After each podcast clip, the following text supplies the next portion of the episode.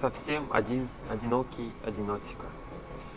Как э, сейчас поговорим о том, как остаться одному, как не привязываться и жить самостоятельно без всех, без друзей, без любимых половинок и так далее.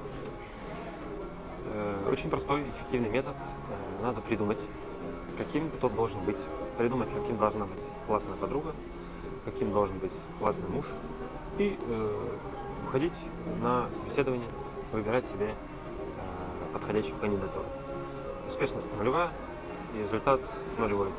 И э, одиночество, добро пожаловать, здравствуй, одиночество.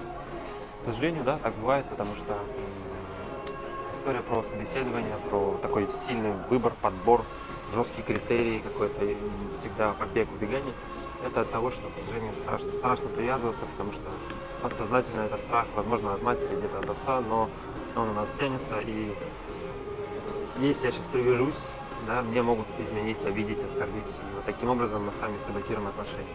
То есть хорошая новость, если это делать постепенно, то есть, э, прежде чем брать новые доли ответственности, открывать друг другу сердце, там, близость выстраивать новую и так далее, и так далее, э, важно, чтобы были вместе.